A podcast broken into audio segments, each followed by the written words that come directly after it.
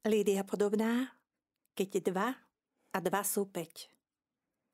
Marek je trochu špecifický. Vždy bol iný. Aj v dobrom, aj v tom zlom. Chodil ako 9-mesačný. Ako štvorročný hovoril na svadbe básen takú dlhú, že aj mne trvalo asi mesiac, kým som sa ju naučila. A on sa ani nezasekol.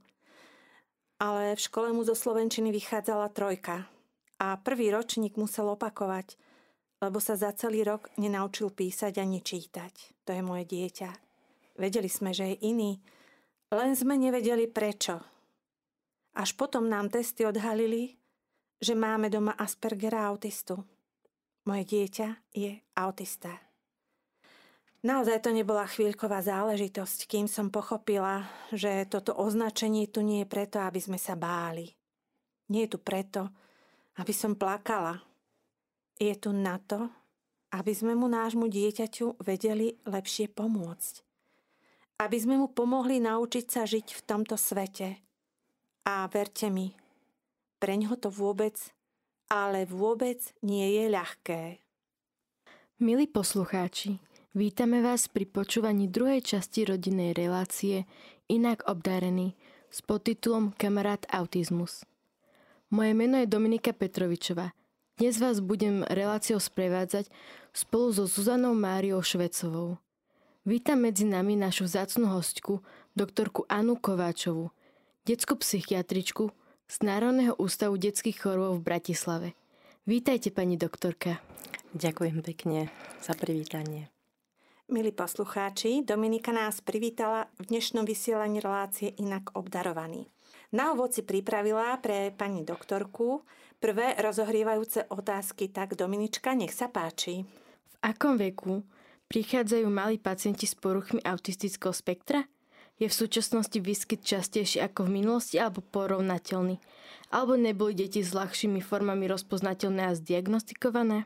No ja som veľmi rada, že ste ma pozvali do tejto relácie a že môžem troška aj takto vo všeobecnosti pre širšie obecenstvo e, niečo povedať o týchto poruchách, pretože sú nie len, že čoraz častejšie, ale sú, ako hovoríte presne, čoraz častejšie a lepšie diagnostikované.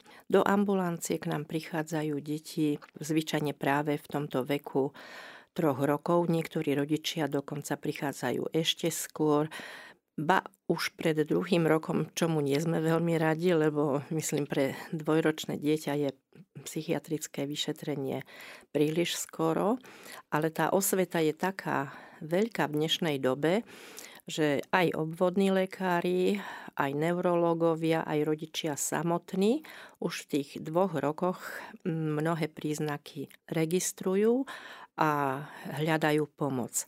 Tam však je možno lepšie, keď sa obrátia na detských psychológov, respektíve nech odpozorujú to dieťa, nech ho začlenujú do kolektívu. V tých troch rokoch chodia k nám najčastejšie, pretože do troch rokov je materská dovolenka, teda rodičovská dovolenka matky a jedným z hlavných príznakov autistického spektra je zaostávanie rečového vývinu. Čiže tu je tá diagnostika plne na mieste, keď e, do toho tretieho roku e, rodič príde aj na psychiatrickú ambulanciu, respektíve navštíví detského psychológa, alebo nieraz sú to logopedické ambulancie, keď sa nevedia dostať k nám e, a tie ich potom nasmerujú ďalej. Tak, takisto v tých troch rokoch ten prvozáchyt najčastejšie robí napríklad detský neurolog, ale teraz už aj pediatri. No a v tých troch rokoch obyčajne na našej ambulancii vydávame potvrdenia kvôli predlženiu materskej dovolenky, pretože ak je tam zaostávajúci vývin reči, Môže byť to ojedinelá porucha, len teda ide o postihnutie reči, ktorú dieťa dobehne a nemá iné poruchy, alebo je to prvý prejav poruchy autistického spektra. No a neviem, či teda hneď mám vám hovoriť o tých rôznych e, formách. Pýtali ste sa, že či je častejšie. Či je to častejšie. Istým spôsobom áno, ale ešte viac dá sa povedať, ešte viac máme tých, tých detí, ktoré sú diagnostikované včasne, na čas, pretože rodičia, ako som hovorila, alebo okolie vníma alebo číta literatúru a pozná tieto prejavy. No a jedným z takých prvých prejavov je napríklad ten chýbajúci očný kontakt, nedostatočná komunikácia, reciprocita, zvláštnosti v správaní, rôzne motorické abnormity, napríklad taký psychomotorický nepokoj alebo také osobitné pohyby, trepotavé pohyby ručičkami, špičkovanie, chodenie po špičkách. Mnohé deti sú um, motoricky neobratné. No ale tá hlavná, uh, hlavná, dá sa povedať, ten hlavný diagnostický príznak je nedostatok mm, komunikácie a reciprocity. Prečo ste sa rozhodli pri lekárskej špecializácii pre detskú psychiatriu? Aké miesto vo vašom srdci majú mali autisti? No ja som e, v podstate sa pre psychiatriu rozhodovala hneď už po skončení štúdia, to je teda dosť dávno, ja som končila štúdium v 79. roku a už som vtedy bola rozhodnutá pre detskú psychiatriu, ale šéf vtedy ešte, to bola Československá psychiatria, ma volal na psychiatriu na tento odbor ako taký. Aj som tam nastúpila po prvej a druhej materskej dovolenke, ale potom som ostala doma. Ale teda tá psychiatria mi ostala ako odbor po celý život, až potom po skončení materských dovoleniek som e, nastúpila na detskú psychiatriu, kde som už e, vyše 25 rokov a tam môžem aj zúžitkovať skúsenosti zo života s deťmi a ďalšie skúsenosti. No a počas tej práce na detskej psychiatrii, ako si, dá sa povedať, že sa tie, tie odbory samotnej detskej psychiatrie tak vyšpecifikovali. Rozšíril sa aj počet ambulancií, aj lekárov v istom zmysle, hoci by sme ich potrebovali nepomerne viac, ako máme pretože môžem povedať v priebehu toho môjho života, za tý, čo som na detskej psychiatrii, ten nárast, e, keď tak odhadnem len úplne orientačne, je minimálne trojnásobný. No a takže máme špecialistov na poruchy príjmu potravy, máme ľudí, ktorí sa zaoberajú osobitne porozvodovými problémami, to všetko patrí do našej oblasti, alebo Máme ľudí, ktorí sa zaoberajú týmito pervazívnymi vývinovými poruchami ako psychiatri. No ale ešte okrem toho máme veľa, veľa tých ambulancií, ktoré vznikajú a neraz často len na podnety rodičov alebo na podnety rodičovských organizácií pre prácu s autistmi, ktorých jednak pribúda a jednak sú lepšie diagnostikovaní. A v čom vidíte, pani doktorka, práve ten nárast? Vieme, že jednak diagnostika už dokonalejšia, nové poznatky sú, ale je tam aj nárast dôsledku nejakých iných faktorov, ktoré, ktoré doteraz neboli a teraz teda vidíte, že áno, narastajú tam pravdepodobne, alebo teda už aj vedecky dokázané e, z rôznych dôvodov, ktoré doteraz neboli. Ako to teda je v tej vedeckej praxi? Áno. No, ja som sa si sama tiež kladla niekedy túto otázku a natrafila som na jeden článok, ktorý sa volal virtuálny autizmus. Či existuje nejaký tzv. virtuálny autizmus, že tým, že deti sú veľmi veľa na, e, vo virtuálnom svete, že čím, či týmto tento autizmus narastá, ale odpoveď bola, že nie to s tým nesúvisí. Podobne ako napríklad sa istú dobu prebiehali veľmi eh, intenzívne a vášnivé diskusie ohľadom toho, či autizmus vzniká ako dôsledok očkovania.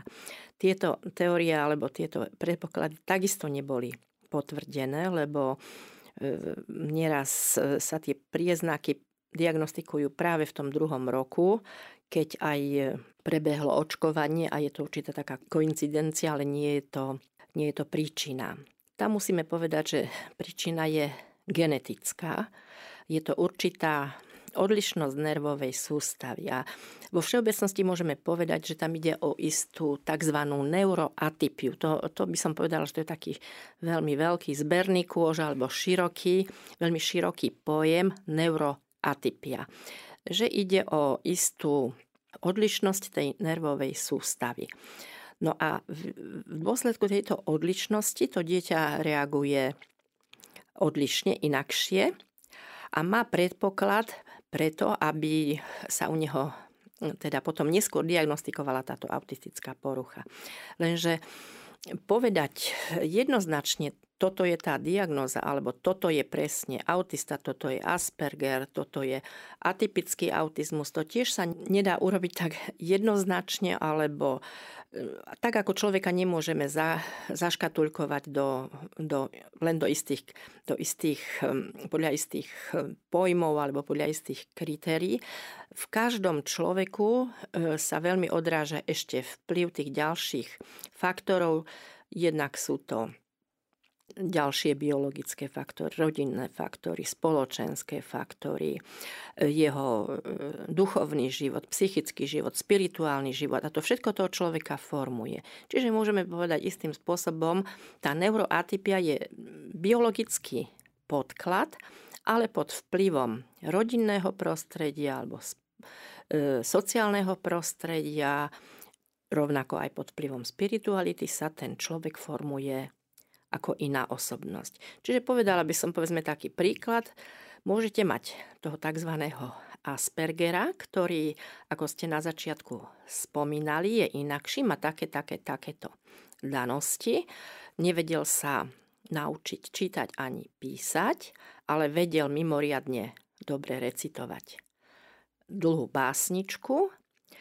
A povedzme, mohol mať ako sme taký špecifický príznak ich je, že je výrazná introvertovanosť, zahľadenie dovnútra, slabší kontakt sociálny s okolím, horšia komunikačná schopnosť a tak ďalej. Ale pod vplyvom rodiny, a ja to badám veľmi často na psychiatrickej ambulancii, je velikánsky rozdiel, či to dieťa je samé, alebo či má súrodencov. Lebo jednoducho dieťa, ktoré nemá súrodenca, či staršieho, či mladšieho, tak potrebuje neustále na tú komunikáciu rodičov, potrebuje rôznych terapeutov alebo logopedov, ktoré to dieťa povedzme z mnohodetnej rodiny alebo z početnejšej rodiny natoľko nepotrebuje, lebo tí ďalší súrodenci ho doslova ťahajú, ako voľa kedy doma som počula tento výraz, že to dieťa treba rozrávať, ako tak nárečové. Otec to tak niekedy hovorieval. Dieťa, dieťaťu neustále treba spievať, e, hovoriť básničky a viesť ho ku komunikácii. No a toto dnes mimoriadne v týchto rodinách dnešných chýba že eh, rodič jednak na to nemá čas, jednak nie je naučený, lebo sami sa títo rodičia dnešní nenaučili, nehovoria tieto pesničky, nespievajú. Čiže v minulosti dá sa povedať, keď tá matka od rána do večera dieťaťu spievala alebo mala ho stále pri sebe, tak aj keď malo nejaké tie predpoklady pre vznik autistickej poruchy, tak sa natoľko nerozvinuli. No a ďalší faktor, môžem teraz povedať ako príklad korona, že po korone sme mali mimoriadne ťažké prípady a veľa.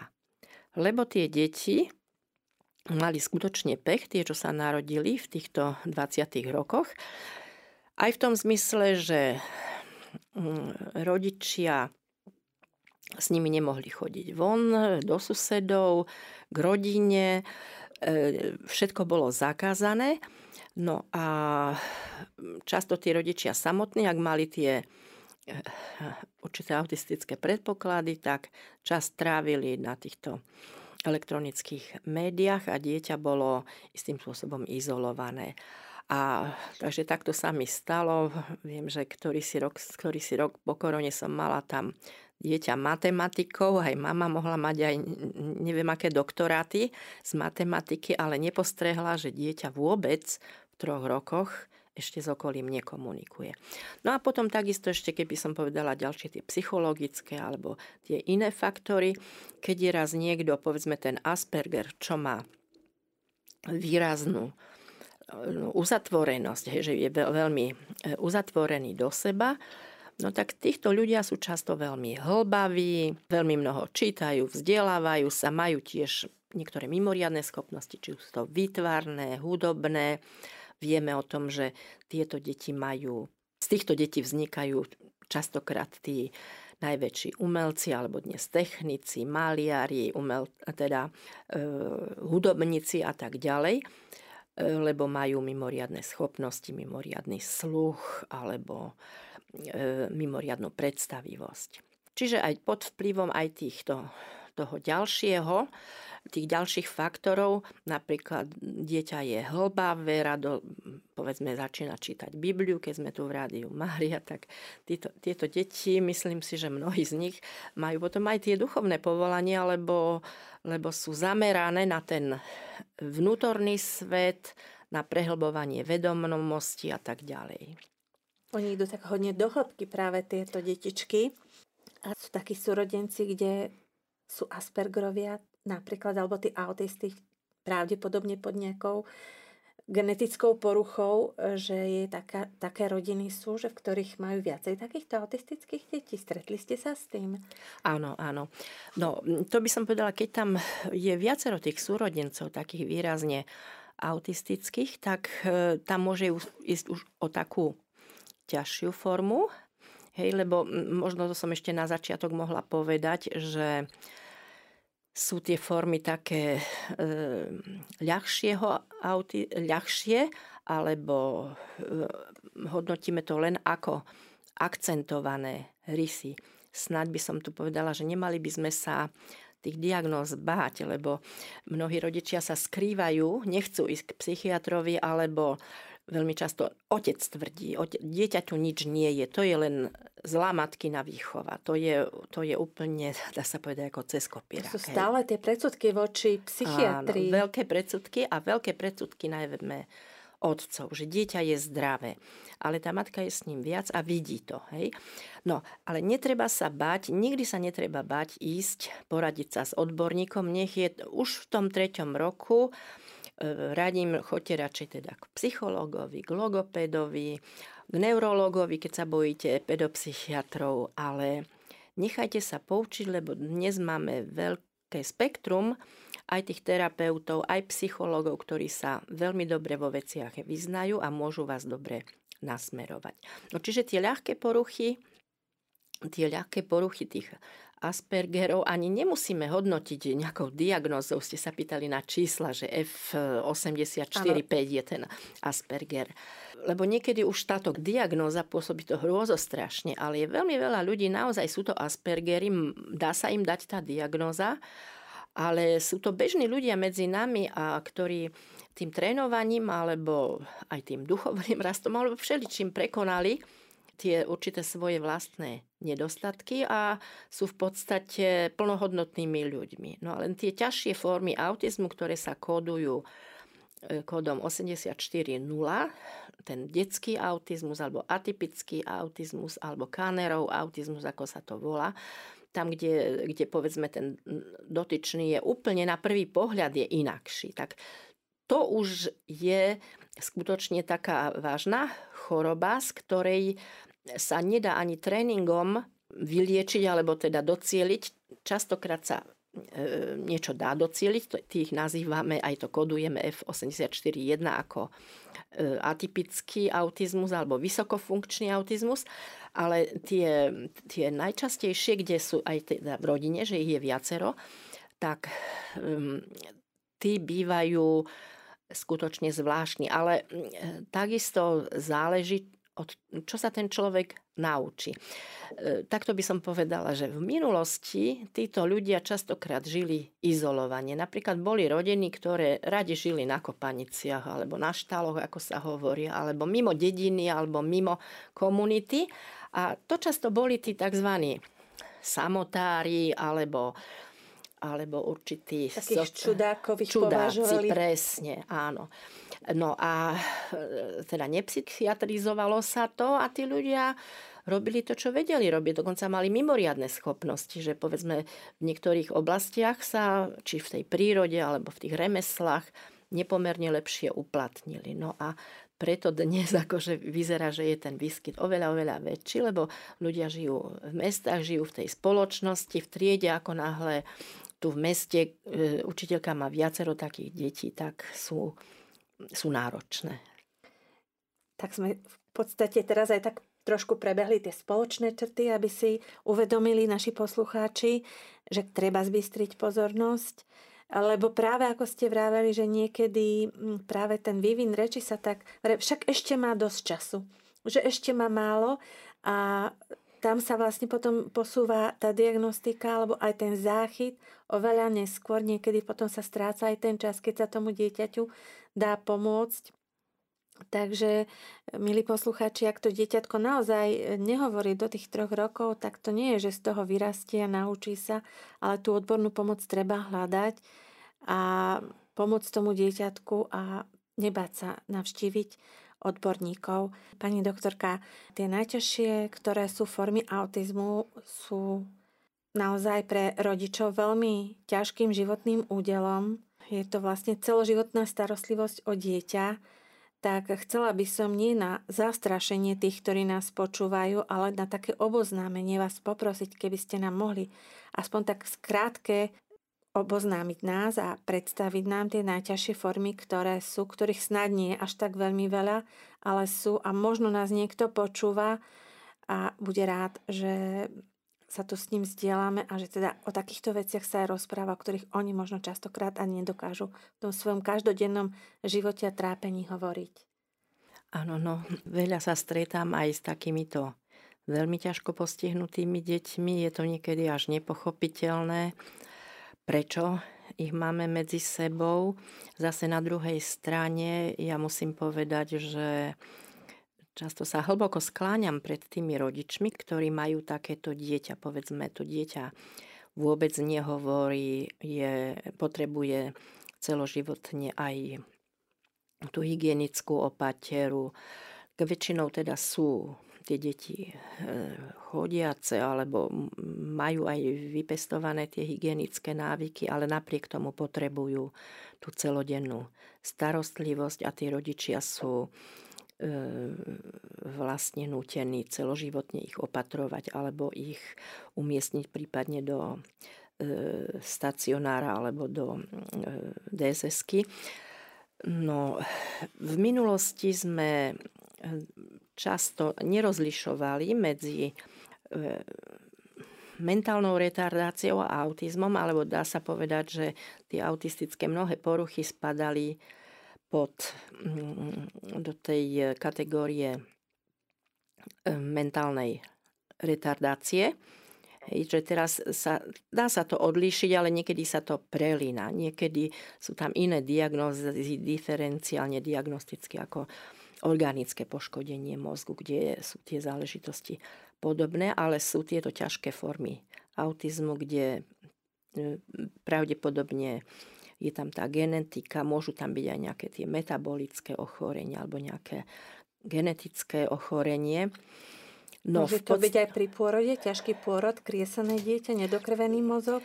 Tam práve toto odlišujeme, že väčšinou tie popôrodné traumy patria medzi tie organické poškodenia mozgu s ľahkou, strednou alebo ťažkou mentálnou retardáciou, ale máme formy autizmu, aj tam rozlišujeme zase autizmus, ten dá sa povedať e, kanerov autizmus alebo ten detský autizmus v pravom slova zmysle a tam tiež ten intelekt môže byť e, normálny alebo ľahko poškodený alebo až ťažko poškodený. Čiže aj tie autistické poruchy môžu mať napríklad súčasne túto mentálnu retardáciu. No a to sú tie najťažšie prípady.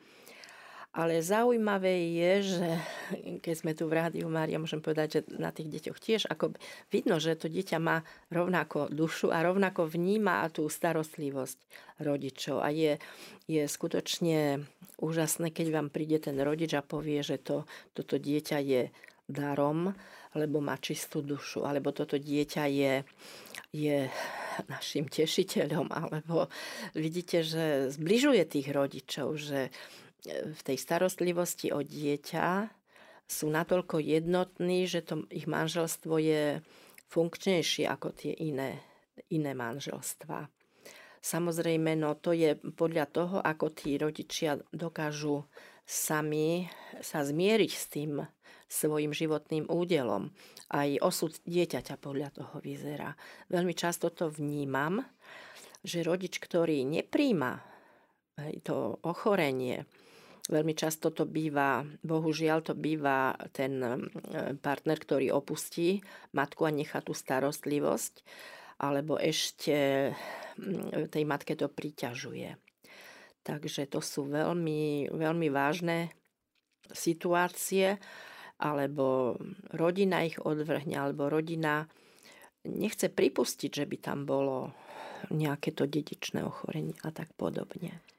Ja som ešte na základe minulej časti, keď si Dominika pre nás pripravila taký krátky prehľad, čo všetko zaraďuje taká dostupná literatúra, taká verejná literatúra na takú verejnú osvetu rodičov do týchto poruch autistického spektra. Našla, neviem, či si pamätáš, Dominika, ty si to nazvala nočná mora všetkých rodičov. Mm-hmm. Jeden zo syndromov, veľmi ťažkých syndromov. Pamätáš si, ako sa volal? Nie, no ja som si taký ťaháčik pripravila. Nazýva sa Hellerov syndrom. Uh, neviem teda, či sa to tam zaraďuje. Ja som to našla medzi nimi ako degeneratívne ochorenie. A možno práve preto, aby si rodičia dávali pozor, ak prichádza k regresu vo vývoji dieťaťa, lebo niekedy sa stane, že dieťa niečo vie a zrazu prichádza k tomu, že ako by to zabúdalo, strácalo Neviem teda, či vás môžem poprosiť, pani doktorka? No, e, tento syndrom nejako v poslednej dobe som sa s tým nestretala, ale patrí tam ešte tzv. retov syndrom. Áno, alebo aj ten bol. Ten hej. bol, áno. A takisto ešte e, mávame tam e, pri epi, Klefner-Landauov syndrom, pri, pri, e, tiež sa zaraďuje medzi epilepsie. No ale v podstate tam e, treba odlíšiť, e, že či ide o... To sú také veľmi zriedkavé syndromy, degener, degeneratívne ochorenia mozgu. A tam častokrát ani nevieme tie príčiny, alebo potom sú to mimoriadne zriedkavé ochorenia, ktorých ani mená e, neviem. Aj teraz som mala e, takú autistku, kde teda vyšlo e, genetické ochorenie Hm, teda genetický screening vyšiel pozitívny, nejaká delecia niektorého chromozomu. No a toto dávame skúmať teda pri tých našich autistoch, keď nevieme, ale väčšinou sú aj tie genetické ochorenia, hm, že tam nie je žiaden e, príznak, lebo tieto ochorenia sú skutočne mimoriadne zriedkavé, že sa nájde niekoľko prípadov v literatúre.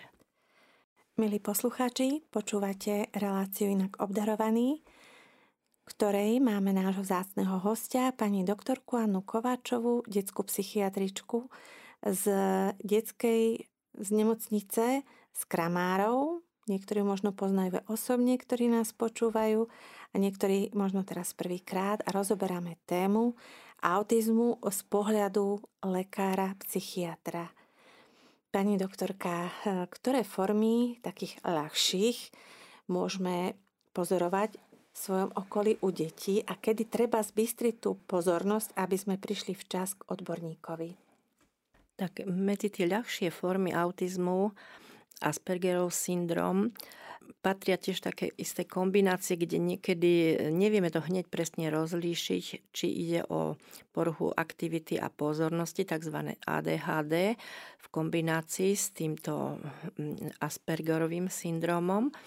A povedzme, že sú tie poruchy dobre kompenzované, ale prejavia sa napríklad špecifickými poruchami učenia, dysláliou, dysgrafiou, dyskalkúliou No a vtedy je dobre, keď nám ich, um, alebo ľahš, najľahšie sa za, zachytávajú cez školu, keď povedzme dieťa nevie sa dobre naučiť písať alebo píše nepekne, robí chyby v diktátoch a tak ďalej. Takže tieto deti sa relatívne dobre diagnostikujú tým, že škola ich posiela do centier CPPP a tzv.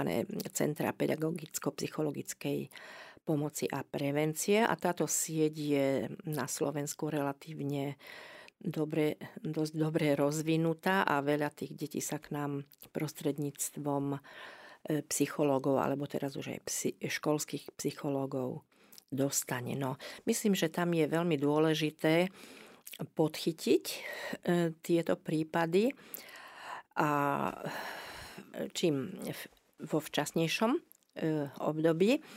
No a tu by som ešte pripomenula, že tento Aspergerov syndrom niekedy prechádza nediagnostikovane, hm, nevie sa o tom alebo neprejaví sa, či už poruchami správania alebo nejakými, nejakou agresivitou alebo depresiami, alebo až neskôr sa prejaví. Hej. Že niekedy u toho dieťaťa už v predškolskom, školskom veku učiteľky pozorujú odlišnosť, napríklad také samotárstvo alebo nevhodný prístup k druhým deťom, lebo tam je tiež taký jeden hlavný znak, sociálna maladaptácia alebo sociálna taká nedostatok soci, tzv. sociálnej inteligencie. Hej, dieťa pôsobí ako slon v porceláne, druhému zbúra hračky, proste nevníma jeho, nemá dostatok empatie. No a tieto deti potom v neskoršom veku niekedy sa diagnostikujú až na základe druhotných príznakov. Napríklad prídu s tzv. poruchami správania, najmä chlapci s prejavmi agresivity, s prejavmi neznášanlivosti, zvyšenej konfliktogennosti v triede, Ehm, dieťa sa stáva v triede čiernou ovcov a keď si to nevybúri navonok, tak ide to dovnútra a trpí napríklad depresiami alebo poruchami spánku alebo inými neurotickými prejavmi. Takže niekedy, ehm, teda kto už dlhšie robí túto diagnostiku, tak ehm, vidí ako prvé tieto prejavy. A takisto dá sa povedať, že napríklad na našej klinike, tí, čo robia konzilia na iných oddeleniach, že volaní sú napríklad na interné alebo na kardiológiu a e, diagnostikujú tam za tým somatickým, pod tým somatickým ochorením práve aj tieto črty Aspergera, že povedzme to dieťa nevybuchuje, nemá problémy s rovesníkmi, ale ide do tej tzv. somatizácie. Že tie negatívne pocity z okolia e, v ňom ostávajú, ako keby som to povedala takto, e, laicky a spôsobujú mm, tieto telesné ťažkosti.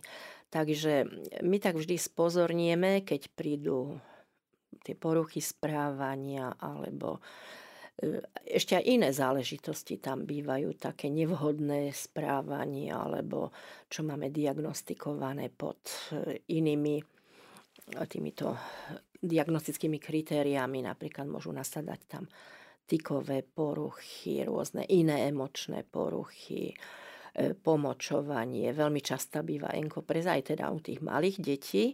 Napríklad zadržiavanie stolice je dosť taký bežný príznak pri týchto detičkách najmä menších, boja sa, hej, boja sa, oni sa boja všetkého nového, alebo boja sa nového jedla, majú závažné poruchy príjmu potravy, pretože vyberajú si určité jedla, veľmi majú často radi len povedzme nejaké suché, suché potraviny, rýžu, cestoviny, neznášajú niektorú konzistenciu ako omáčky alebo niektoré ovocia majú, majú tým, že majú e, tú tzv. senzorickú hypersenzitivitu, tak tá je nielen že na zvuk, že si zapchávajú uši alebo neznášajú hluk a hlučné prostredie, ale aj na ten čuch.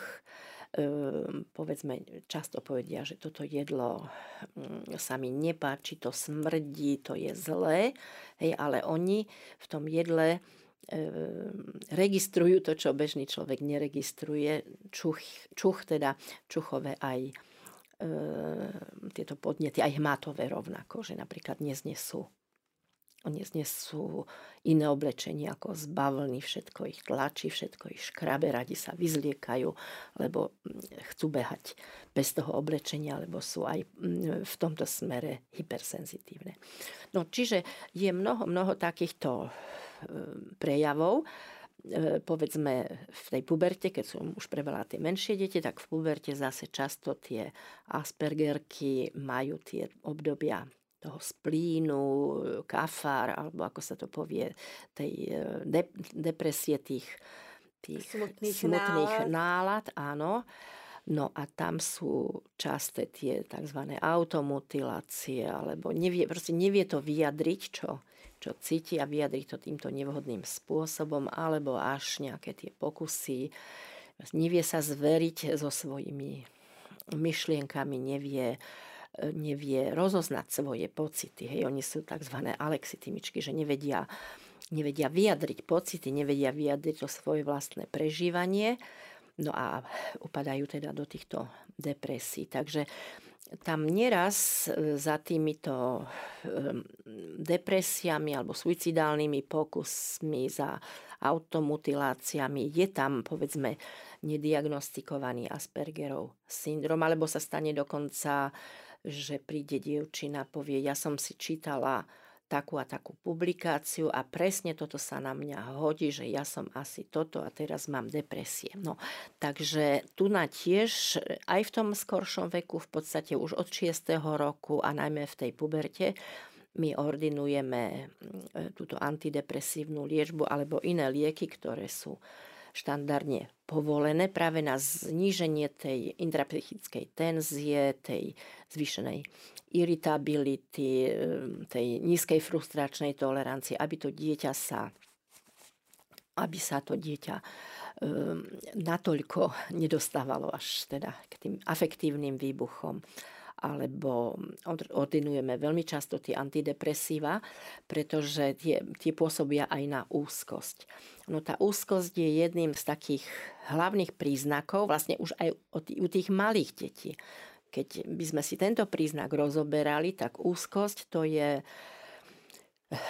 to je u malých detí, to je tá tzv. hamblivosť, tá, sú to deti, ktoré neradi e, majú cudzích ľudí, ktoré sa nepritúlia, ktoré nechcú sa veľmi kontaktovať s inými, pokiaľ si ich neoťukali. Hej? A v neskoršom veku majú tie tzv. školské fóbie, že nevysvetliteľne neradi idú do školy alebo vrácajú ráno pred e, nástupom do školy alebo prežívajú veľké stresy, napríklad v nedeľu večer, hej, že celý, celý víkend je všetko v poriadku, ale ako príde nedeľa, tak majú problémy. No a táto úzkosť um, dá sa vysvetliť tým, že práve to dieťa je odlišné od tých, od tých ostatných a nevie dostatočne odhadnúť ten sociálny kontext. Ako som už spomínala, ten výraz slon v porceláne. Hej. Oni bývajú napríklad aj sociálne taký, taký niekedy taký nevhodný, hej, že majú nevhodné správanie. E, povie v škole poznámku, ktorú on teda nemyslí vôbec zle, ale je interpretovaná učiteľom ako neslušnosť, ale on neodhadol, nevie odhadnúť ten sociálny kontext, že či toto som smel povedať, či toto je správne, hej, on to myslí dobre. Alebo povedzme, chápu tie veci doslovne. E, nevedia pochopiť vtipy, alebo berú doslovne to, čo sa povie a narážajú na tie reakcie okolia a tým pádom v nich narastá úzkosť. No, čiže my ich často diagnostikujeme ako prvá diagnóza je tzv. úzkostne depresívna porucha alebo iné emočné poruchy. Často sú to tie emočné poruchy v detstve, kde už môžeme od tých 6 rokov ordinovať aj lieky, ktoré túto úzkosť znižujú. Rodičia sa dosť práve boja týchto liekov, či nebudú návykové a potom častokrát aj deťom potom nedávajú, alebo sa tie áno. lieky vysadia, aby nevznikla závislosť na liekoch, tak ako je to potom s tými áno, liekmi? Áno. No toto všetko sú predsudky. Ja sama môžem povedať, že mi to trvalo istý čas, kým som sa naučila, hej, alebo kým som videla, že naozaj sú, sú deti alebo rodičia povedia, nemá 3 dní lieky a nedá sa s ním vydržať. Hej? Alebo že mm, odkedy má tie lieky, to dieťa je iné alebo nemá tie problémy. Samozrejme, že tak ako som spomínala, že eh, ten človek je, je ovplyvňovaný ďalšími mnohými faktormi, ale ak je tam skutočne tá nejaká biologická porucha, že sme sklon k tej depresii a eh, ten serotonín, ktorý ordinujeme, tak to je nenávyková látka. Tá sa berie, to sa berie dlhodobo a pomáha e, proti tej úzkosti. Takže sú poruchy, ktoré sa liečia e, roky, aj napríklad tiež býva pridružená častokrát tzv. tá obsedantno-kompulzívna porucha, OCD syndrom. Hej, u týchto z tej úzkosti, to je vlastne ďalšia prehlbovaná úzkosť. Takže či sú to anxiolitika alebo antidepresíva, tie túto úzkosť tlmia. No a potom máme pri tej hyperkinetickej poruche tiež veľmi dobrý liek, ktorý sa používa celosvetovo, Atominex. Ten tiež niekedy ordinujeme, lebo je to tam prepojenie aj na to, to ADHD. No a čo ordinujeme, tieto benzodiazepiny, ktoré sú návykové, tie odporúčame maximálne mm, nejak pár týždňov na začiatku, keď je to potrebné, ale deťom ich ordinujeme veľmi málo, takmer vôbec, iba v takých ťažkých prípadoch. Takže to, čo máme k dispozícii, hlavne liek Risperdal, Rispen, ten e, veľmi pomáha a ten je pri týchto autist, najmä pri tých ťažkých autistoch, ten je veľmi žiadaný a netreba sa ho báť. Ja si myslím, že tu je mnoho, mnoho tých predsudkov aj v tom smere, by sme už prešli na celkom inú tému, teda či to dieťa má byť v rodine, alebo či má byť aj v nejakom inom zariadení, nakoľko je dobré mať aj tú pomoc spoločnosti vo forme povedzme tých DSS-iek a rôznych stacionárov a tak ďalej. Myslím si, že že jedno i druhé, aj tá medicamentozná liečba, aj tá iná pomoc sociálna v tejto forme a takisto um, pomoc formou finančných príspevkov, ktor, na ktoré majú ľudia nárok, že je mimoriadne potrebná a nie je dobré, ak e, sa ľudia neinformujú alebo majú obavy.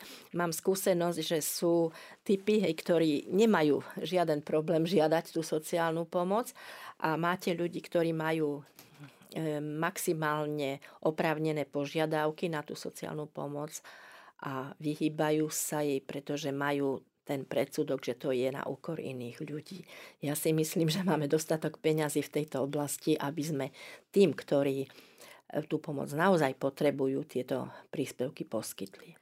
Práve preto treba ísť k odborníkom, k lekárom, lebo bez odborného posudku lekára, ktorý ako taký prvý sa neposunie ten rodič a tie maminky naozaj potrebujú tú pomoc a podporu, pretože sú dvakrát tak e, tým zaťažené jednak tou situáciou, tou bolesťou toho rodičovského srdca, lebo je to dieťa, ktoré vynosila a trápi sa spolu s tým dieťaťom. Vidí dar a teda je to aj fyzicky veľmi náročné, hlavne deti, keď rastú, alebo teda je tam tá hyperkinéza, prejavy agresivity, ktoré sú a dieťa ako rastie, zvlášť u chlapcov si myslím, teda neviem, lebo tam aj tá hormonálna báza je, že potom vlastne tam v tej sile fyzickej a, a v tých proste už tých chlapských hormónoch, ktoré sú, že tie už tak vedú aj vlastne toho chlapca, že ťažko zvláda tú svoju energiu, ten svoj afekt a je to veľmi náročné, keď proste príde k takémuto afektívnemu správaniu a preto naozaj, milí poslucháči, nie je hamba navštíviť lekára a poprosiť o pomoc a nerobiť tak, ako mnohí rodičia robia, že to len učitelia nevedia si poradiť s dieťaťom a to dieťa chúďa strieda. Snáď všetky školy v meste, kde ich je viacej, lebo rodič si nevie priznať, že dieťa potrebuje pomoc a treba si nechať poradiť.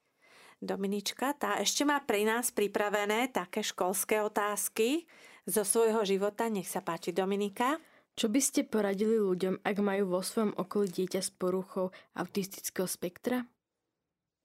No určite nech sa prihlasia na, či už na neurologickú ambulanciu, možno v rámci Slovenska tý je viacej, alebo na psychiatrickú, alebo na psychologickú ambulanciu. No, ten termín sa vždy nejaký nájde. Nech sa neboja poradiť a nech teda aj živia v sebe tú nádej, aj takéto to svoje rozpoloženie, že toto dieťa tu má určité poslanie. Hej. Ja som sa svojho času zaoberala takýmito témami spolu s vysokoškolákmi, študentmi medicíny a e, mali mi písať práce a citátik v tomto smere. A jeden citát ma mimoriadne zaujal kde hovorila študentka alebo našla taký citát od niekoho, že život postihnutého dieťaťa môže mať väčší zmysel ako život akéhokoľvek vynálezcu. To, skutočne je to veľmi nepochopiteľné, ale dá sa povedať, že preto je tento handicap, ako hovorí kardinál Ratzinger v niektorej publikácii, že vlastne to utrpenie provokuje okolie k pomoci a k láske. Čiže um, nebať sa, aby to dieťa aj bolo v kontakte s inými deťmi, aj sa e, nebať vyhľadať um, psychiatra. No a potom myslím si, že je veľmi dôležité, čo aj robia teraz veľmi mnohé matky a mnohí rodičia, angažovať sa v pomoci týmto deťom. Lebo vieme, ako naše zdravotníctvo vyzerá. Ja svojho času pred 12 rokmi zo dňa na deň z našej kliniky odišli štyria psychiatri. Čiže tá záťaž ostala na tých, čo zostali, čiže to bolo, čo mladé zutekalo a čo staré nevládalo. Bolo to asi takto. No a vtedy to bola mimoriadná záťaž a je nás málo, musím povedať. No ale vidím, že veľmi sa angažujú títo rodičia. A bolo by dobre, keby sa angažovali aj v tom smere, podporiť nás aj na tých ministerstvách zdravotníctva, nie len tým, že teda vznikajú súkromné ambulancie a tak ďalej, lebo aj to je vynikajúce, že tí rodičia majú možnosť ísť inde na tú diagnostiku, ale nie každý si to môže finančne dovoliť a okrem toho... Ak... Presne, o tom sme minulý, minulú reláciu rozprávali aj s Katkou Šimkovičovou, že aká to je veľká finančná záťaž, keď si rodič musí e, hradiť lekárske vyšetrenie, ktoré to dieťa potrebuje, keď je nedostatok lekárov? A ako je potrebná, aby celá široká rodina pomohla tej rodine, pretože mamička dostáva len malý rodičovský príspevok a to sú fakt veľmi nízke príspevky, že to je oblasť, kde by naozaj bolo potrebné rodiny podporiť a pomôcť im. Áno, no presne tak ja to vidím čím ďalej tým viac že ako si v rámci aj takého šetrenia, alebo neviem už z akých dôvodov, aj v rámci, z, z dôvodov nedostatočnej erudovanosti tých pracovníkov, ktorí udelujú tie e, sociálne príspevky. Tam, sú, tam e, sa neprideli neraz tým, ktorí by ich naozaj potrebovali. Tak možno, že sú to výnimočné prípady, že sa ku mne dostanú, že príde tá mamička, dávala som žiadosť, dávala som potvedenie od psychologa, neurologa, psychiatra, ešte to musí byť hotové najviac pol roka staré a teraz potom pol roku by si mala dať znovu za 150-300 eur urobiť ďalšie pedopsychiatrické vyšetrenie, keďže nie, nie sú termíny, tak u súkromníka. Eh, tu často mi prichádza na um, a možno toto by bolo aj také pekné zakončenie tejto relácie, čo som sama rozmýšľala, čo tak povedať eh, k týmto autistom, ale jeden výrok mi prichádza na um, ktorý som počula ešte sama ako dieťa, tak maximálne 10 ročné a bolo to v divadle. Bolo to v hre Petra Zvona, možno by to mohlo SND naštudovať, lebo to bola mimoriadne krásna hra, ktorá mi doteraz zostala v pamäti. V tom čase, ako dieťa som chodievali sme na, na tieto divadelné, ak sa pamätáte, za starých čiast, tie pondelkové divadelné hry boli neskutočne kvalitné. Hej. Mali sme vynikajúcich hercov a tá hra sa volala Tanec nad plačom od Petra Zvona. Nikdy sme sa o tom v škole neučili, ale jeden výrok mi ostal v pamäti a našla som si to. A často mi prichádza na um, keď e, chodia ku mne rodičia s týmito ťažko postihnutými deťmi. E, v tej hre, e, sú, tá hra má taký dej, že vystupujú postavy z obrazov a do súčasnosti, čiže je aktuálna. No a jeden z tých záverov je, že do rán ukrižovaného viac klincov nebyte. Čiže títo ľudia, ktorí majú postihnuté deti, majú e, sami o sebe nesmierne problémy. Hej? A tá spoločnosť tým, čo tým, čo od nich vyžaduje niekedy, tak možno preto sa mi vynára tento výrok spred 60 rokov v pamäti, hej, že naozaj je to niekedy aj mne doplaču, čo sa od nich chce, nakoľko, kam sa dávajú tie strašné peniaze, o čom sa hovorí, čo sa preferuje a tam, kde naozaj by stačilo málo tej pomoci, tak tam sa od nich ešte žiada toho oveľa viac a je to ešte pridávanie toho ďalšieho utrpenia. Tak asi takto. Tak veľmi pekne, pani doktorka, ste povedali aj za nás. A ja som si ešte na záver pripravila len takú malú poslednú citáciu z knižočky Lídie podobnej, keď 2 a 2 je 5, ako to ona vidí a ako by to mohlo byť ako posolstvo ostatným rodičom. Preto sa učím, ako môcť prísť do jeho sveta, aby som mu rozumela a aby som mu slovami, ktorým on rozumie, vysvetlila tento náš svet. Milí poslucháči, dnešná relácia sa končí a zďaleka sme neobsiahli celú problematiku z pohľadu detského psychiatra a ešte veľa zostalo nezodpovedaných otázok. A máme tu ešte jeden telefon, tak nech sa páči, pustíme telefon a počúvame. Tak, dobrý, pekný, požehnaný deň prajem. A ja by som tak chcela len pozbudiť všetkých rodičov aj mamičky, že vlastne ideme dneska od lekára, teda tiež čerstvo, uh, no, čerstvo diagnozovaným Aspergerovým syndromom.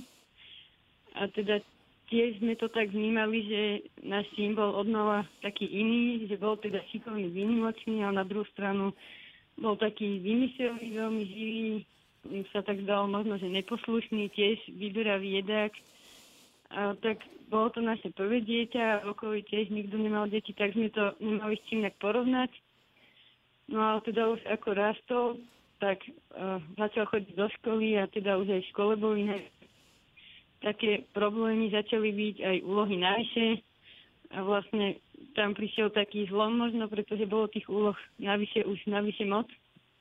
Že sme možno, že tak dve hodiny trávili jeden deň už nad úlohami, sa to nakopilo. A tak sme si povedali, že ideme teda do tohto centra pedagogicko-psychologickej poradne.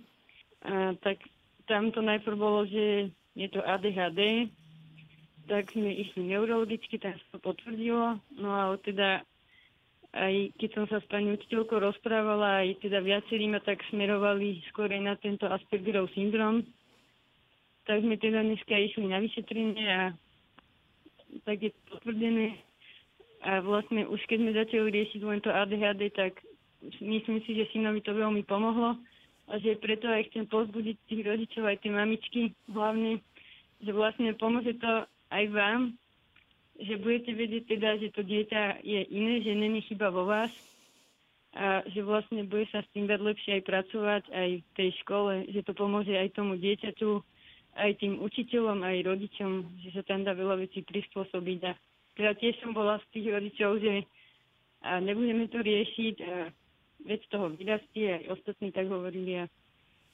tak som teda za to vďačná, že to takto ide týmto smerom.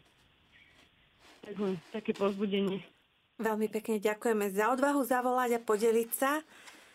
A ja už teraz sa nám čas naplnil. S veľkou vďačnosťou sa obraciam k pani doktorke Ane Kováčovej, ktorá sa nám venovala, ktorá venovala nám čas a odpovedala a priblížila nám odborne tému autizmu. A za všetko teda skutočne ďakujem, lebo to bolo aj také o duši, ale aj teda o tom zdravotnom stave. Ďakujem pani doktorka. A zároveň určite máte otázky, ktoré ste sa báli, možno hambili povedať priamo takto do eteru, tak vás povzbudzujeme, aby ste nám napísali na náš mail inak obdarovaný gmail.com, ktorý sa nachádza aj pri našej relácii. A na záver sa s vami lúčime. Lúči sa od mikrofónu Dominika Petrovičová, Zuzana Mária Švecová, naša pani doktorka Anna Kováčová. A z réžie sa s vami lúči Matúš Hrnčiar. Ďakujeme za pozornosť a prajeme vám požehnaný zvyšok dňa s Rádiom Mária, s rádiom, ktoré sa s vami modlí.